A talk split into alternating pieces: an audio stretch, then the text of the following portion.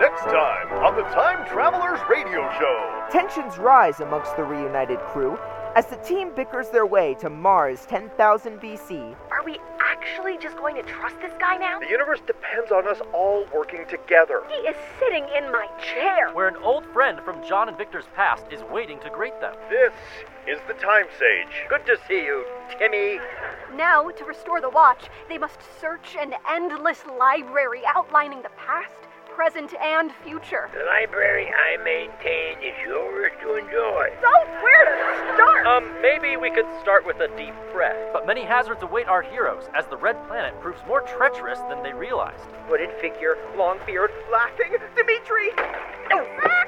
Tune in next week for episode 11 of the Time Travelers Radio Show Aries Rising. Remember, the more people that listen, the sooner we can get home. We are not pushing Victor out the airlock. Hey, I'm with Arthur. I heard that. oh, here